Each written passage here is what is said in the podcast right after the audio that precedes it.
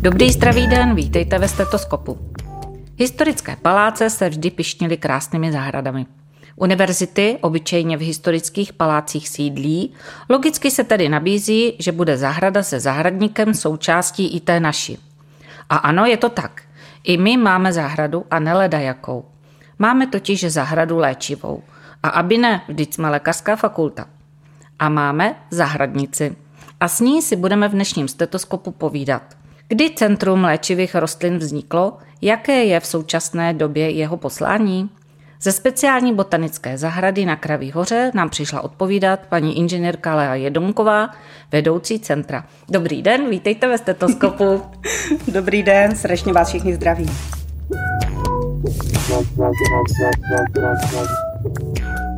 Nevím, zda je zcela běžné, že v dnešní době snadno dostupných syntetických farmák má lékařská fakulta svou zahradu léčivých rostlin. V době svého vzniku byla jedinečná a první svého druhu. Víte o nějaké fakultě, která se jako my pišní zahradou? Co se týče léčivek, tak je to třeba farmaceutická fakulta v Hradci Králové, má velmi dobře vybavenou a zajímavou zahradu.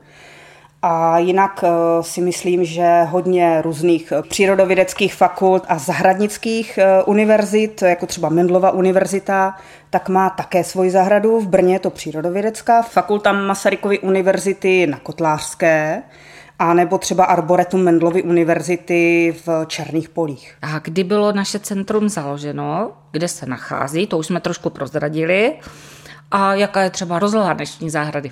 Takže Centrum léčivých rostlin bylo ještě jako experimentální zahrada léčivých rostlin eh, založeno pro potřeby praktické výuky posluchačů farmacie, kterou tehdy roku 1952 Masarykova univerzita měla a pro řešení výzkumných eh, nebo vědecko-výzkumných úkolů pracovníků farmaceutické a lékařské fakulty. Původní zahrada byla tehdy ještě na pozemku patřícím Sušilovým kolejím. Teprve v roku 1955 se začala budovat zahrada na Kraví hoře, tam, kde je i nyní, která už rozlohou i polohou odpovídala daným potřebám. Je to eh, zahrada velká zhruba hektar, bývala větší, ale v, někdy v průběhu 70. let byla část zahrady přenechána k užívání sportovnímu klubu Moravská Slávě a je tomu tak doteď. Takže teď je to zhruba 0,9 hektaru a najdete nás na Kraví hoře, kousek od konečné tramvaj číslo 4, v podstatě mezi veřejným koupalištěm a ulicí Údolní. Takže kousíček nad kolejemi vás už uvidíme. V podstatě jsme schováni za tím kopcem. Mm-hmm. Patřilo centrum vždy pod lékařskou fakultu a měli jste pozimky či jiná zařízení i jinde v Brně? No, zahrada původně spadala pod farmaceutickou fakultu Masarykovy univerzity, ale ta se po několika letech od založení zahrady v roce 1959 přesunula do Bratislavy. Centrum léčivých rostlin zůstalo po dva roky jejím detašovaným pracovištěm a roku 1961 přešlo pod zprávu lékařské fakulty, kde zůstalo do posud. Zahrada se už od té poloviny 50. let nestěhovala. Co se od, čas, od času měnilo, bylo třeba umístění archivu, kdy při stěhování bohužel se podařilo založit řadu starších dokumentů, map a plánů týkajících se zahrady. Na Komenského náměstí u budovy K2 byl jednu dobu náš skleník. V areálu Klácelových kolejí máme stále sklep, který je ale v současné době stále méně využíván, protože v podstatě je to nějaký starý vojenský bunkr, do kterého už který se postupem času sesouvá a je velmi těžké otevřít dveře, takže každý, každý a rok já musíme... Menší a menší a menší. no možná ano, my to neměříme, ale v podstatě je do něj těžké se dostat, protože musíme vždycky odsekat přístupovou cestu, jak se uh, svažují ty, ty zdi, boční zdi. No, boční zdi k sobě, tak musíme, abychom mohli otevřít dveře, to odsekat. To máte dobrodružnou práci. to jsou i archeologické vykopávky. Uh, jaké byly začátky centra? Zahrada vznikla tehdy před těmi 70 lety s takovým údernickým nadšením v poměrně krátké době za pomocí brigád studentů i zaměstnanců fakulty. To byly ty 50. léta. Budovatelské. Všechno, no, budovatelské a všechno se tehdy dělalo s tím nadšením. Eh, roku 1956 až 57 byla postavená laboratoř se sušárnou, kterou si v téměř nezměněném stavu můžou zájemci prohlédnout doteď. K založení zahrady přispěl i státní výzkumný ústav pro výrobu rostlin v Brně a Ústav pro speciální rostliny pod vedením uh, inženýra doktora Jaroslava Pisaříka dodal asi 280 druhů a odrůd léčivých rostlin. Na začátku 60. let byly snahy proměnit uh, tehdy tu experimentální zahradu v lesopark, ale zásluhou profesora Karla Halačky, tehdy vedoucího katedry hygieny a epidemiologie, se podařilo existenci zahrady obhájit a její poslání zachovat. Mm-hmm. A, uh, co vás osobně přivedlo k práci v botanické zahradě? Jaká byla vaše vize, když jste nastupovala? Když jsem se rozhodovala na konci základní školy o dalším studiu, měla jsem dva hlavní koníčky. Rostliny a historii. Kariéru archeoložky mi doma rozmluvili, že je to nějak zálvatně pracená, nimravá práce venku, za jakéhokoliv počasí, v různých skrčených polohách. Tak jsem se vydala dráhu zahradnice, což je něco úplně jiného. A občas se můžete při práci i narovnat. Jste popsala vlastně tu práci archeologa a já říkám, ty to děláte doteď. je vidět, že jsem byla v těch koničcích taková konzistentní. a co musíte eh, mít vystudováno jako zahradnice? Hmm, záleží na tom, co vlastně potřebujete potom eh, do budoucna v tom zaměstnání. Zahranické školy jsou různé. Máte učňáky, máte střední školy, hm, teď už vlastně je to dohromady v Rajhradě eh, jedna škola nebo v Mělnice, ale když jsem studovala já, tak ještě býval učňák v Rajhradě a střední škola v Brně Bohunicích, v té krásné budově, co tam byla na Lánech. A potom eh, jsou potom ještě vysoké školy v Lednici, a Lednická zahradnická má první dva roky, nevím, jestli je to tak i nyní, ale mývala první dva roky v Brně, tady, na hmm. Mendlovce. Takže vlastně já mám vystudovanou bohunickou školu a potom zahradní architekturu v Lednici. Takže tam jste měli přímo praxe v Zámeckém parku? to spíš ne, ale spíš na těch pozemcích, co patřili mm-hmm. škole. Mm, měli jsme do toho zámeckého parku, tam měli vlastní zahradníky a v podstatě byli tak trochu zvlášť od, od školy, takže tam jsme chodili jenom na poznávačky. Na výpravy. Vzpomínám na pana, pana docenta Pejchala, který byl úžasný dendrolog, nebo je vlastně určitě ještě úžasný dendrolog. A s oblibou nám dával určovat, museli jsme poznat asi 600 druhů stromů a keřů podle holé větvičky holé větvičky, takže jenom ze, ze zbytku kůry, jako tam něco podle tvaru. Jako. A s oblibou nám dával při procházce v parku v různých takových těch živých plotech výmladky určovat. On ten výmladek má totiž jiné listy, takové, když vlastně se řežete třeba keř na pařez nebo strom, tak ty mladé takové ty jánské prýty a podobně, tak mývají trošku odlišné listy, tak s oblibou nám dával určovat tady ty, abychom, abychom věděli nebo nás proháněli v tom, abychom poznali stromy na dálku. No, mm, že tam byla toho. i krajinařina, mm-hmm. takže vlastně na druhé straně údolí jste měla poznat, jestli je to javor nebo habr. Ono se to dá, že podle toho habitu, ale také se to člověk musí trochu naučit. Takže tohle, tohle všechno bych měla umět. Eh, tady mi to samozřejmě víceméně k ničemu, tady se musím učit spousty jiných věcí jako jsou eh, různé obsahové látky a tak, co jsem doteď o tom neměla, doteď, no, do té doby, než jsem nastoupila, roku 2012, jsem do toho, o tom neměla v podstatě ani ponětí, takže každým dnem se člověk učí a dovídá se něco nového a pořád se zdokonaluje. A teď jsem možná trochu odbočila. A já jsem se chtěla ještě zeptat, jaká byla ta vize, co počít s Centrem léčivých rostlin, když jste nastoupila? Vize byla v podstatě velmi jednoduchá, protože do roku 2012 byla zahrada uzavřená.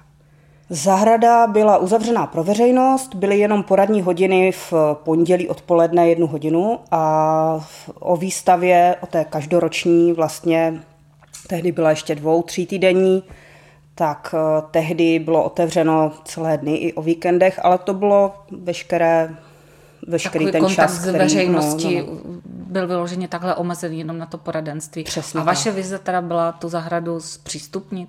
Moje vize i vize, vize vedení, které vlastně chtělo tu zahradu otevřít návštěvníkům, studentům, ostatním lidem. Ne, že předtím by studenti nemohli přijít, ale nebylo to tak, nebylo to tak jednoduché, jak je to dnes, protože zahrada bývala zamčená.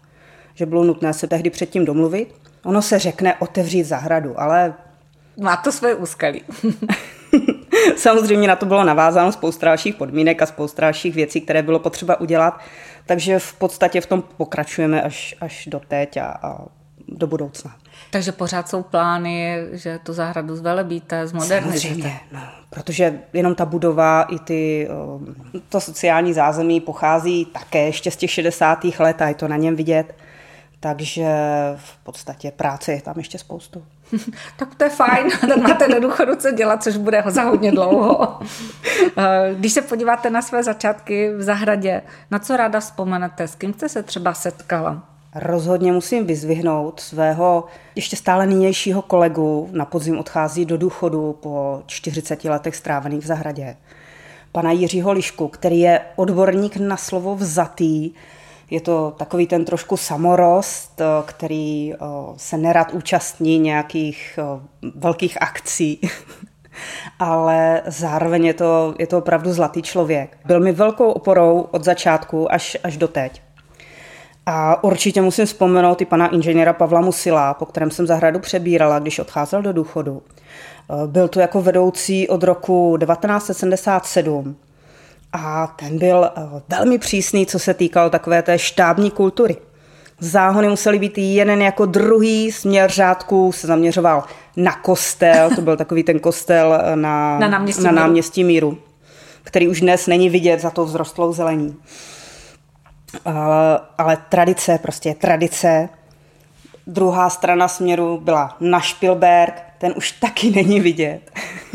Jak teď určujete směr záhonku? víme, víme, kde je. Není vidět, víme, kde je.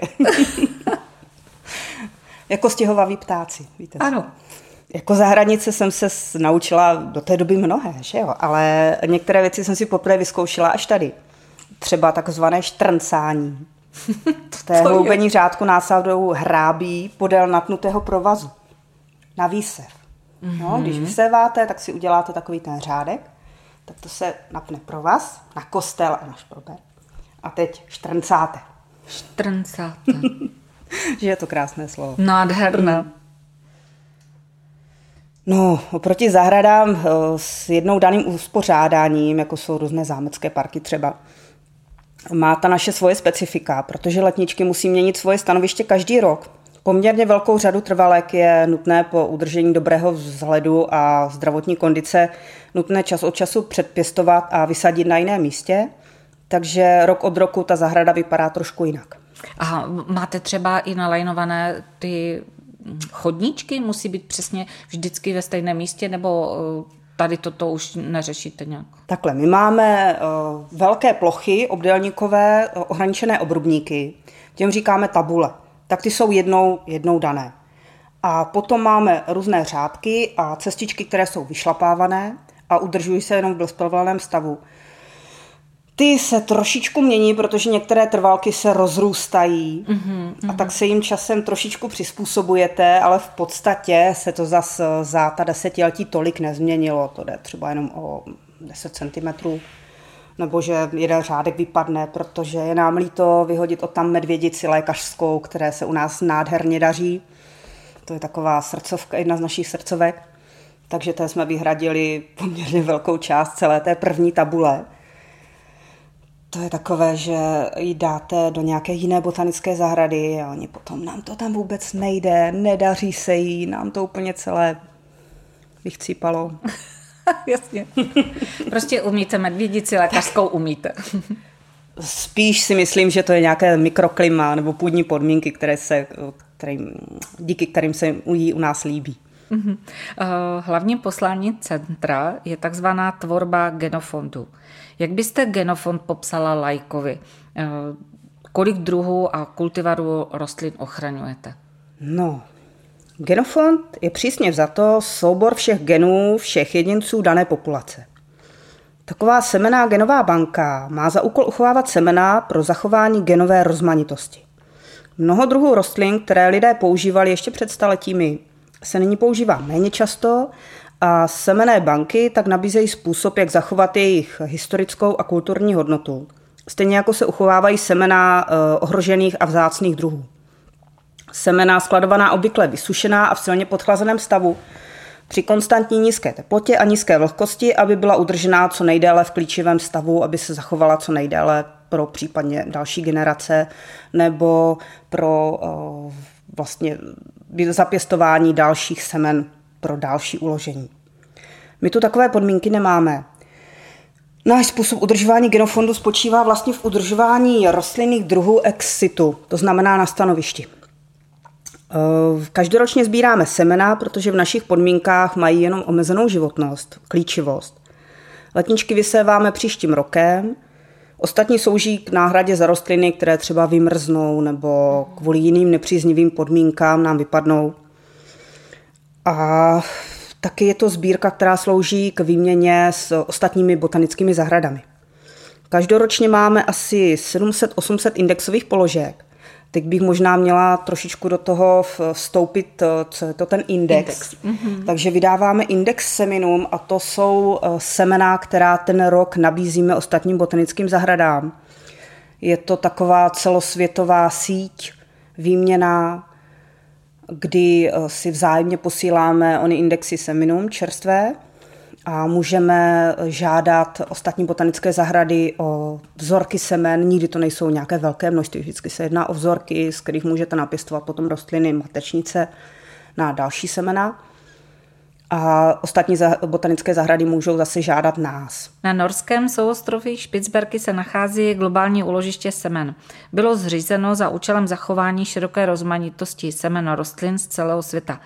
Nachází se ve vaší botanické zahradě také nějaké speciální úložiště, které by mohlo uchovat semena rostlin pro budoucí generace?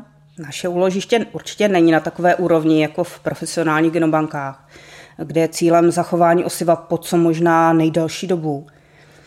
Ale protože sbíráme osivo u každého taxonu téměř každý rok, stačí nám, aby klíčivost vydržela aspoň tak dlouho a na to není potřeba specializované vybavení. Ale určitě plánujeme modernizovat a zajistit lepší ochranu třeba před skladištními škůdci, mm-hmm. kteří nám občas řádí v těch zásobách. V rámci udržování genofondu vydáváte i index seminum. Eh, představíte nám ho, co to je? Vlastně je to eh, soubor, nebo jak to vypadá ten index? Index je katalog. V podstatě mm-hmm. představte si tištěný katalog zhruba o 20 stránkách, je to katalog těch každoročně sbíraných semen. Vydáváme ho sami tiskem, zasíláme ostatním botanickým zahradám. První náš index pochází z roku 1954, takže vlastně ještě je starší než zahrada na Kraví hoře. A od té doby se vydává nepřetržitě. Za tu dobu jsme si už vytvořili bohatou databázi spolupracujících botanických zahrad těch momentálně aktivních, se kterými vyjmenujeme minimálně indexy vzájemně, je v současnosti asi kolem 200, ale v adresáři je jinak asi 700 položek. 700 zahrad. 700 zahrad eh, všech možných, ale ne se všemi, ne se všemi jsme v kontaktu. Uh-huh. A ta nejvzdálenější? Chile, Japonsko, Korea, uh-huh. Jižní Afrika. Tak to máte velice bohatou I Island, myslím, I že Island. tam máme. Odborníky a nejen tuzemskými je oceňována jedna z vašich sbírek. Co patří mezi světovou špičkou pod vaší ochranu? Jsme velmi hrdí na naši sbírku makovitých, čítající více jak 50 druhů rostlin z čeledí papaveráce. Je největší podobno evropskou sbírkou a je možné, že i největší celosvětovou sbírkou, aspoň co víme. V zahradě ji udržujeme už od těch 50. let, kdy rostlinný materiál z této sbírky umožnil týmu pod vedením profesora Jiřího Slavíka provádět výzkum alkaloidů. Například z druhu Papaver bracteatum izoloval jeho kolektiv vědců 14 dosud neznámých alkaloidů a určil jejich fyzikální a chemické vlastnosti. Výzkum pokračuje i nadále a další slibné čeledi se staly předmětem zkoumání pracovníků Biochemického ústavu pod vedením paní profesorky Táborské. Velkého úspěchu dosáhl třeba výzkumný tým eh, pod vedením paní doktorky Ivy Slaninové, kterému se podařilo objevit zajímavé vlastnosti alkaloidu makarpinu. V souvislosti s jeho použitím při značení nukleových kyselin pro průtokovou cytometrii. V praxi je možné ji využít eh, hlavně při testování a hodnocení velkého množství biologicky aktivních látek z hlediska účinku na průběh buněčného cyklu a může být také využitý třeba v diagnostice nádorových onemocnění, což si myslím, že je velký úspěch a jsme pišní, že jsme mohli být jeho součástí. Člověk by řekl bába kořenářka a vy nám tady pěkně budete diagnostikovat onkologická onemocnění. Já si myslím, že léčivé rostliny mají mnohem větší potenciál, než si myslíme, protože to není jen o starých a zapomenutých eh, právě bábách, kořenářkách a bylinkářkách mumlajících zaříkadla, ale že v, vždyť si vemte, že vlastně na rostlinných lécích stojí celá farmakologie, celá farmakologie i s anorganickými léky, které vznikly na základě mm-hmm. jo, výzkumu a potom syntézy vlastně těch eh, jednotlivých látek mm-hmm. pocházejících původně z rostlin. Takže myslím si, že pořád ještě je co zkoumat a pořád ještě je co objevovat a rozhodně příroda neřekla poslední slovo. To je dobře. Zmínili jsme spolupráci s botanickými zahradami celého světa, nyní zaměříme dovnitř k nám do České republiky. S jakými ústavy na lékařské fakultě spolupracujete a v čem tkví ta spolupráce? Už jsme tady něco nakousli málo mm-hmm. a jaká je současnost? Nejvíce asi spolupracujeme s farmakologickým ústavem, který má volitelný předmět léčivé rostliny v rámci kterého studentům ukazují naše vzorky sušin pravidelně obnovované, dávají ochutnávat čaje z našich bylin a studenti k nám přichází i na prohlídku zahrady a přednášku při ní. Budeme pravděpodobně více spolupracovat s nově připojenou farmaceutickou fakultou. To ještě tak nějak v plenkách, ale všechno ladíme a řešíme. Dál potom třeba pro obor nutriční terapie eh, dodáváme koření a části rostlin, z kterých je možné vařit.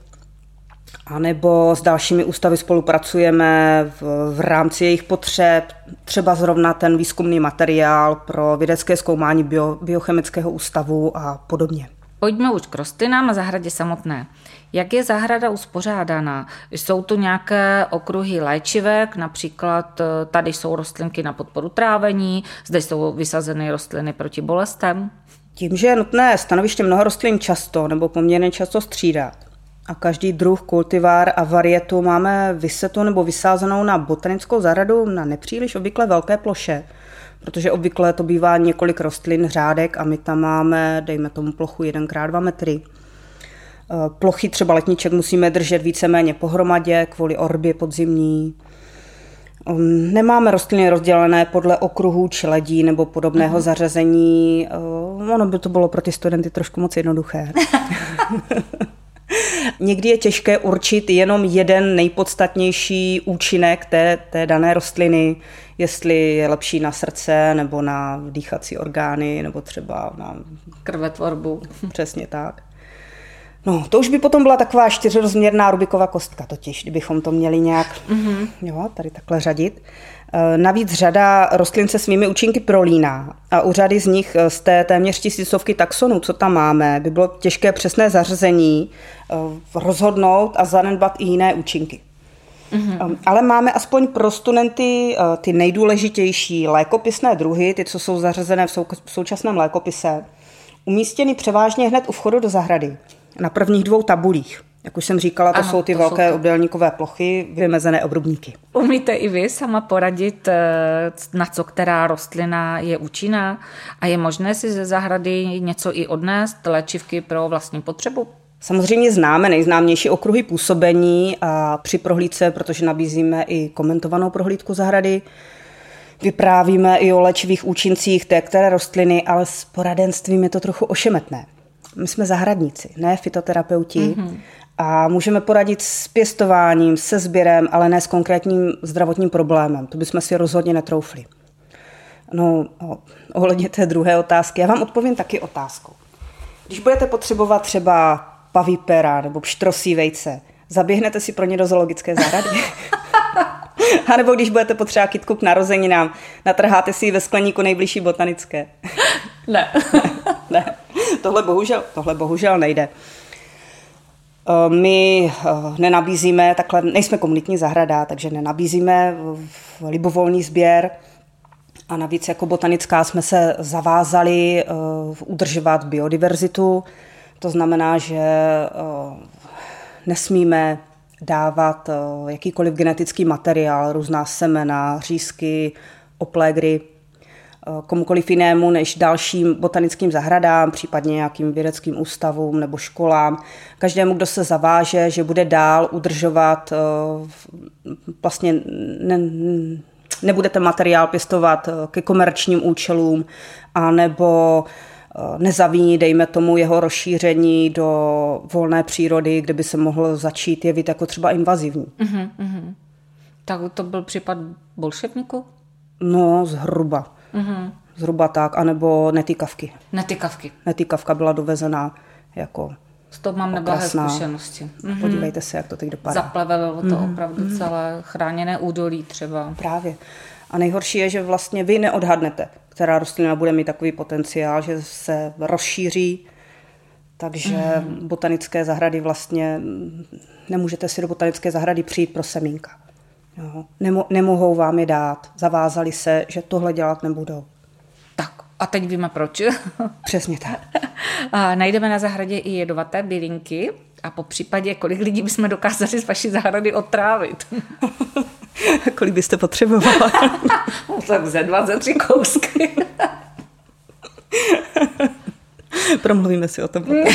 Dobře. Takhle velká část našich pěstovaných rostlin je toxických.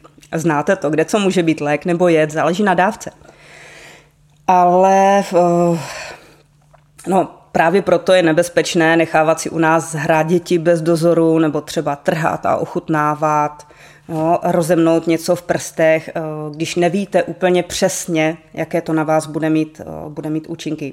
Protože některé z rostlin vám můžou způsobit ošklivou vyrážku, zvlášť silného slunečního svitu.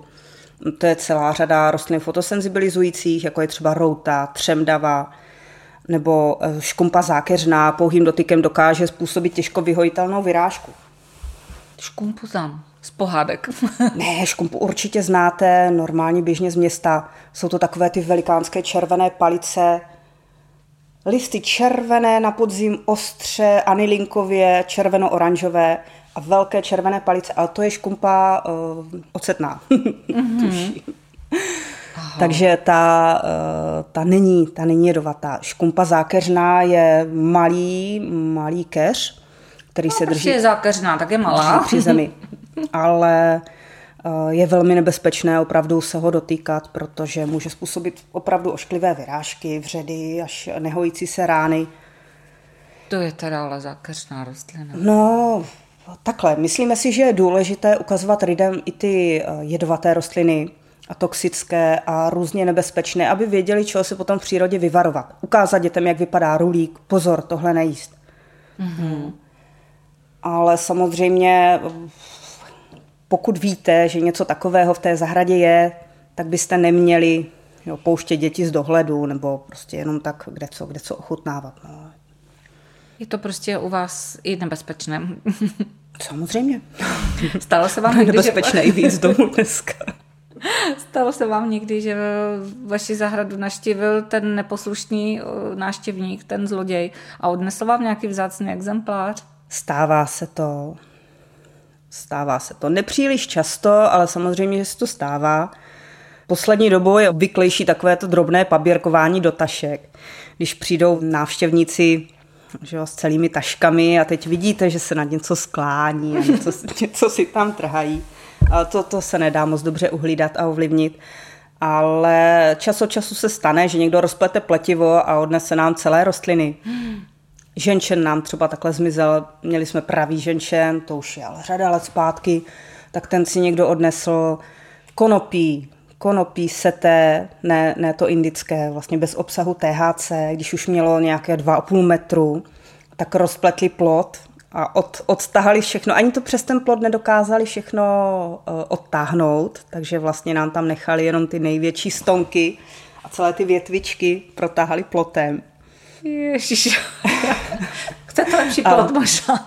Těžko říct. No, to jsou takové věci, které, které příliš neovlivníte. Těm lidem se nic nestane. Mají technické konopí. Mm-hmm. Můžou si udělat mastičku. No, ale... My jsme plot zase zapletli, ono v podstatě žádná větší škoda nenastala, ale... Mrzí to, je to uh, nějaký puchyř na té vaší práci, co bolí. to víte, že to je vždycky, když, když vám někdo něco ukradne, jo, nebo takhle poškodí, tak je to takové nepříjemné. Třešničkou na dortu vaší práce jsou každoroční výstavy. Letos už máte tu poslední, máte za sebou a chystáte se příští rok na jubilejní 60. Jak dlouho se třeba chystá zahrada na uh, výstavu a co bude speciálního na té jubilejní? Těšte se. to je dobře. ne, záleží na tom, jestli eh, výstavu eh, doprovodnou, která vždycky bývá uvnitř budovy, přebíráme od někoho dalšího, to jsou různé takové ty panelové výstavy, co putují po celé republice, anebo jestli si děláme svoji vlastní. Letos jsme dělali vlastní, Pracovala jsem na ní v podstatě větší část zimy a rok předtím jsme eh, pěstovali všechny ty mm, možné obiloviny, protože téma bylo obilniny. Takže ta příprava je potom samozřejmě delší. Jinak celé jaro se snažíme zahradu vypulírovat do stavu výstavního, aby byla čistá, bezplevelná, tím, jak je to obrovská plocha, je to i obrovská práce. A příští rok, ta 60. výstava, tak na tu chystáme něco speciálního a nechte se překvapit. Já myslím, že prozradíte. ne, dobře, necháme překvapení. to překvapení. Ještě totiž nevím, v jakém, v jakém stavu se nám to podaří no, všechno dochystat. Hmm. Takže zatím nechci prozrazovat, ale myslím si, že to bude opravdu zajímavé. Vy jste zmínila, že zahradu se vám podařilo otevřít návštěvníkům. Moje otázka je, kdy se za vámi můžu přijít podívat, i třeba mimo ty výstavy. Můžu u vás zrelaxovat třeba nějak a poprosím tedy uh, o blížší přiblížení, jak se můžu třeba u vás já zapojit do práce třeba. Můžete přijít úplně kdykoliv. My máme sice eh, oficiální návštěvní dobu od dubna do září, ale když budete chtít přijít a budete si myslet, že tam pro vás bude něco zajímavého, třeba i v prosinci, můžete samozřejmě i v prosinci. V podstatě eh, je otevřeno vždy, když tam jsme. Jsme tam od 6.30 do 15.00 a od dubna do září jsou prodloužené středy, že tam každou středu míváme otevřeno do 6 odpoledne O výstavách potom bývá každý den do 6 plus uh, víkendy, soboty a neděle. Můžu se zapojit do práce? Samozřejmě, to víte, že ano. Je, dobrovolníky vítáme, motiček je tam velká spousta, mývali jsme brigádníky z řad eh, studentů různých zahradnických škol, ale to už teď pro ně není příliš zajímavé, protože eh, jinde je zaplatí lépe, ale samozřejmě, pokud nemáte vlastní zahrádku a rádi byste si na chvíli odpočali od úmorné duševní práce, zahradničení doporučuje 9 z 10 terapeutů. Vítáte dobrovolníky, takže můžu z toho já usoudit, eh, máte dostatečný počet eh, zaměstnanců, nechybí vám někdo? To je těžké, protože eh, jsme tam čtyři momentálně. Jeden vedoucí a tři pracovníci, nebo další pracovníci. Bývali jsme tři a bývalo to tak v podstatě od těch 60. let, kdy ale zahrada byla celá uzavřená. A ono je to skoro hektar černého úhoru. Musíte neustále okopávat, odplevelovat. Cestičky jsou písčité, takže ty se také zaplevelují, ty se musí plečkovat. Je to obrovské penzum práce. A je v současné době skoro nemožné udržet to v takovém bezplevelném stavu. Když byla zahrada zavřená, tak to zase tolik nevadilo, protože tam skoro nikdo nechodil. Když byla výstava a nestačilo se to do výstavy celé odplevelit, tak se zadní část zahrady ohradila a nechodilo se do ní a splevelila se jenom před ní. Teď mi přijde, že je nás tam opravdu trochu málo na tu práci, která tam, která tam je. S tím, jak se zvyšují různé požadavky, že vlastně máte mm, komentované prohlídky, a nejrůznější spolupráce, tak eh, to množství práce nabývá a určitě by nás tam mohlo být ještě o něco víc. Mm-hmm. Co dělají zahradníci v zimě? Jak kteří? My třeba, no takhle, ono je všeobecné přesvědčení, že zahradníci s prvním sněhovým popraškem usínají zimním spánkem. Že? To bylo prima. To by se mi taky líbilo. ano, když v listopadu eh, dorijete poslední záhon, tak přichází čas eh, chystat semena do indexu. Přes rok se sbírají celá plodenství, která se teď musí vyčistit, přes různě velká síta prosít, vyfoukat, až dostanete jen samotná, někdy velmi drobná semínka. Tam musíte eh, správně zařadit, ošetřit, Mezitím je zapotřebí vytvořit nový index seminu, protože položky se každý rok mírně mění zkontrolovat, eh, zda se během roku opět nezměnilo názvosloví. Zdravím kolegy botaniky. Připravit je k tisku a k rozeslání. No a potom přebíráme objednávky těch, těch semen, říká se jim dezideráty. Chystáme je, rozesíláme do celého světa a v indexech ostatních zahrad hledáme, čím novým a zajímavým bychom mohli zahradu obohatit. No a než se nadějete, je konec února a čas vyrazit ven do zahrady. Zdobíte stromek v zahradě? Máte tam? my jsme ty Vánoce úplně eh, přeskočili, vy jste z podzimu došla do jara rovnou. Tak oni přes Vánoce bývají dovolené, takže my tam eh, v podstatě chodíváme jen zalevat, úplně přes ty svátky. Ale stromek nezdobíme, míváme jen nějakou malou větvičku nebo jenom něco takového symbolického dovolím si zabrousit do soukromí. Eh, my normální lidé, v uvozovkách normální, eh, relaxujeme na zahradách, lípeme se v hlíně. Jak relaxuje zahradnice? Nedovedu si představit, že máte doma hektarovou zahradu. ne, to opravdu ne. Já vlastně jsem matka dvou malých dětí, takže moc času na relax mi nezbývá, ale když se ta trocha času přece jenom najde, tak eh, ráda cínu šperky, peču a zdobím dorty. Cukrovými kytkami samozřejmě. Cukrovými kytkami. Čtu si anebo vařím mídla. A mám taky slabost pro parfémy. Takže teď se nabízí otázka, sama si vy vyrábíte svoje a kosmetiku? Obojí. Obojí. Kosmetiku už moc ne, to vyžaduje mi doma hromadu potřebných ingrediencí a přece jenom čím víc místa zabírají věci dětí, tím eh, víc je potřeba se uskromnit v podobných zásobách ale považujeme s kolegyní téměř za svoji služební povinnost sem tam vyzkoušet nějaký zajímavý recept. Když se zadaří, dáváme je někdy i k ochutnávce návštěvníkům při exkurzích. ne, třeba takový lektvar z aloe, vína a medu mýval veliký úspěch. Dneska tady se mnou bohužel nemůže být David, eh, student eh, lékařské fakulty. Určitě by se zeptal na otázku, jestli byste dokázala mu doporučit rostlinky, léčivky, eh, které by mohly člověku se pomoct vypořádat se stresem, protože přece jenom studium na lékařské fakultě je stresující, hlavně tedy ve zkouškovém období. Na internetu člověk eh, objeví spoustu výrobků s uklidňujícím účinkem, ale v dnešní době neví, jestli se nejedná jenom o čistě reklamní druh. Když se vrátíme k těm kořenům, máte tam takové doporučení, takové rostlinky, které by pomohly našim studentům přežít to těžké zkouškové období? Samozřejmě, no, zkoušku za vás nic neudělá, ale byliny, které pomáhají lépe zvládat stres, jsou třeba známé adaptogeny, jako je ženšen, eleuterokok ostnitý, klanopraška čínská nebo schizandra, rozchodnice růžová, rhodiola rosea. Eh, ve starověku se třeba válečníkům jdoucím do bitvy dával pít brutnák máčený ve víně. A něco na tom bylo, protože látky v něm obsažené působí na nadledvinky a potažmo i na vylučování adrenalinu a kortizolu. A přímo sklidnit eh, se vám, vám mohou pomoci rostlinná sedativa, jako je kozlík lékařský, meduňka nebo chmel. Ne v pivě tedy. Škoda. A, no, sklidníte se, bude se vám dobře spát, ale nevím, jestli vám to pomůže při zkoušce, ale každý má svůj vlastní recept možná potom. Třezalka tečkovaná má třeba potom antidepresivní účinky, i když tam se musí eh, dávat pozor na různé interakce s ostatními léčivy. Mm-hmm. A je něco ještě na soustředění a pozornost? Samozřejmě. Třeba stará dobrá máta. Rodové jméno menta je odvozeno z latinského slova mente neboli myšlení, protože se věřilo, že máta stimuluje činnost mozku.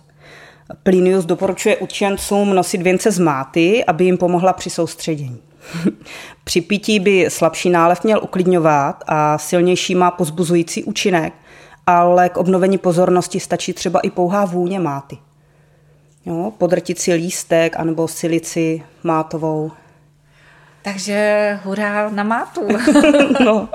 Další je třeba levandule. Pomáhá podporovat koncentraci a paměť, ale kromě toho podporuje i dobrý spánek, což se, což se také hodí. No, účinky guarany, kávy a jinanu jsou už obecně známé, ale jsou to i další byliny. Maralí kořen, leucea, je známý svým pozitivním vlivem na paměť, ale taky tím, že způsobuje nespavost, což se může těsně před zkouškou hodit. A potom je tady Bakopa monieri, jedna ze starých ajurvédských bylin. Má také blahodárný vliv na mozkovou činnost a měla by zlepšovat paměť. A to všechno u vás najdeme? V podstatě až na tu guaranu. Mm-hmm. Takže studenti, začíná zkouškové období, až začne, tak eh, paní inženýrka Lea Jedonková vám naprosto poradí. A možná se naučíte nějaký uh, letvar nový, a studenti k vám budou chodit před zkouškovým období. Všimla jsem si, že drtivá většina psychiatrických klinik či léčeben různých závislostí má u sebe zahradu a klienti se mimo jiné léčí i prací na zahradě. Jak to, že nám zrovna tato činnost přináší takovou úlevu a řekla bych, že až radost? Podle britské studie z roku 2013 eh, je se svým životem se cítí být spokojeno nějakých 80% zahradníků a to v porovnání s, s nějakými 67% běžné populace. A přitom ti, kteří zahradničí 6 hodin týdně a více, jsou na tom ještě lépe. 93% dotázaných taky uvedlo, že jim jejich koníček zlepšuje náladu. Není to jenom tím, že během této fyzické aktivity se nám v krvi zvyšuje hladina hormonů, jako je serotonin a dopamin. Ale důležitou součástí zahradničení je hrabání se v hlíně. V hlíně no, teď by asi moje bývalá učitelka, paní Treblíková, protočila oči. Že my pracujeme se zeminou, s hlínou, že dělají keramici. Zkrátka noříte ruce do půdy. Mykobakterie nacházející se v půdě pomáhají podle vědců eh, zlepšovat výkonnost mozku a přispívají k lepší náladě. Prokázali totiž, že konkrétně mykobakteria vakce, která se v půdě nachází, zvyšuje hladinu serotoninu v těle. Pokud s ní přicházíte do kontaktu, tak máte lepší náladu čistě jenom kontaktem s půdou a bakterií v ní obsažených. Já znám přísloví, že každý zahradník by měl sníst kolečko hlíny ročně. Už vím, proč se to říká. Já ho znám také, ale vždycky říkám, že to kolečko hlíny by neměl sníst najednou. A v neposlední řadě za sebou můžete okamžitě vidět výsledky své práce. Dojdete při plevelení na konec řádku, otočíte se a hned vidíte, jak se ty pěstované rostliny nadechly osvobozeně a záhon je čistý a upravený. A zahradničení taky zlepšuje schopnost koncentrace. Protože při odplevelení musíte se neustále soustředit na to, co děláte a všímat si rozdílů mezi rostlinami, vyhodnocovat, co půjde vzít rukou, na co musíte vzít nůž. My používáme na odplevelování stejkové nože. S nimi se výborně podřezávají vlastně ty kořínky pod zemí. Eh, tím vším odpoutáváte pozornost mozku od běžných starostí a potom má možnost si odpočinout. A taky osobně se domnívám, že po tisíciletích, kdy se lidé starali o svoji obživu pěstováním plodin, je to něco takového atavistického v nás, na co je možné se naladit. A tím nám tahle práce může přinést vnitřní uspokojení. Se šťastnou bakterií a serotoninem jsme se dostali na konec zahradního vyprávění. Sluší se ukončit starodávným moudrem a pro bylinky, zvláště pro ty léčivě, jich je velká spousta. Stále platí. Na každou nemoc vyrostla bylina a pamatujme, před heřmánkem smekni, před bezem klekni. A nebo také lékař léčí, příroda uzdravuje. Paracelsus by k tomu možná dodal. Všechny kopce a pohoří, všechny louky a lesy jsou přirozené lékárny. Nejvyšším základem léku je však láska. A teď něco oblíbeného, méně patetického, prodej kabát, kup si bukvici. Za blahodárné, provodňané povídání děkujeme paní inženýrce Leje Jedonkové, vedoucí Centra léčivých rostlin. Moc děkuji za návštěvu, bylo to velice příjemné a poučné. A já studenty doufám, že jsme trošku je nalákali, aby přišli k vám zabořit ruky do hlíny. děkuji. Bylo mi velkým potěšením a všechny vás samozřejmě u nás ráda uvítám. Děkujeme a posluchačům jako vždy děkuji za jejich uši.